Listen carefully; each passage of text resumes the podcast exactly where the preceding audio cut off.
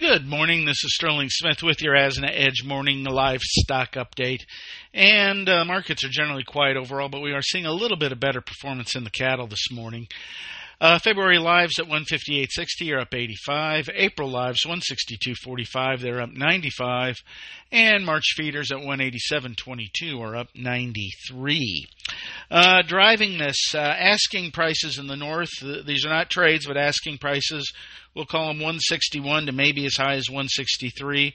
Asking prices in the south at 160, that is noticeably higher than what we saw last week, $2-3 higher.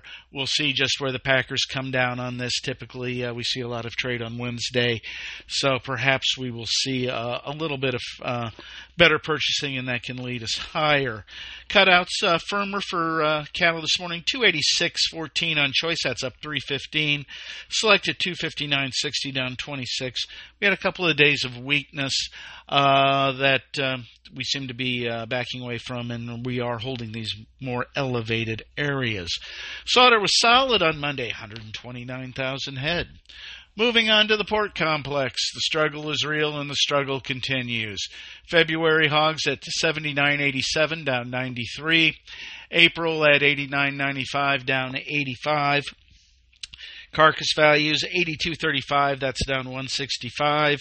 Bellies at 88.04, that's down $1.10. Hams, 73.59, down 6.31. Those were the lowest prices we've seen since May. Cash, 73.88, down 59. Lean hog index, 76.79, down 70. So again, the internal components remain heavy on the hog market, and that is weighing on the futures.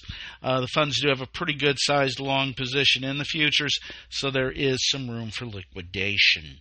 Slaughter was 491,000 yesterday, solid performance. Chinese prices were seen at $1 a pound. That's up 2 cents. This is Sterling Smith from Omaha, Nebraska, wishing everybody a great day. Thank you for listening to today's Livestock Markets Brief.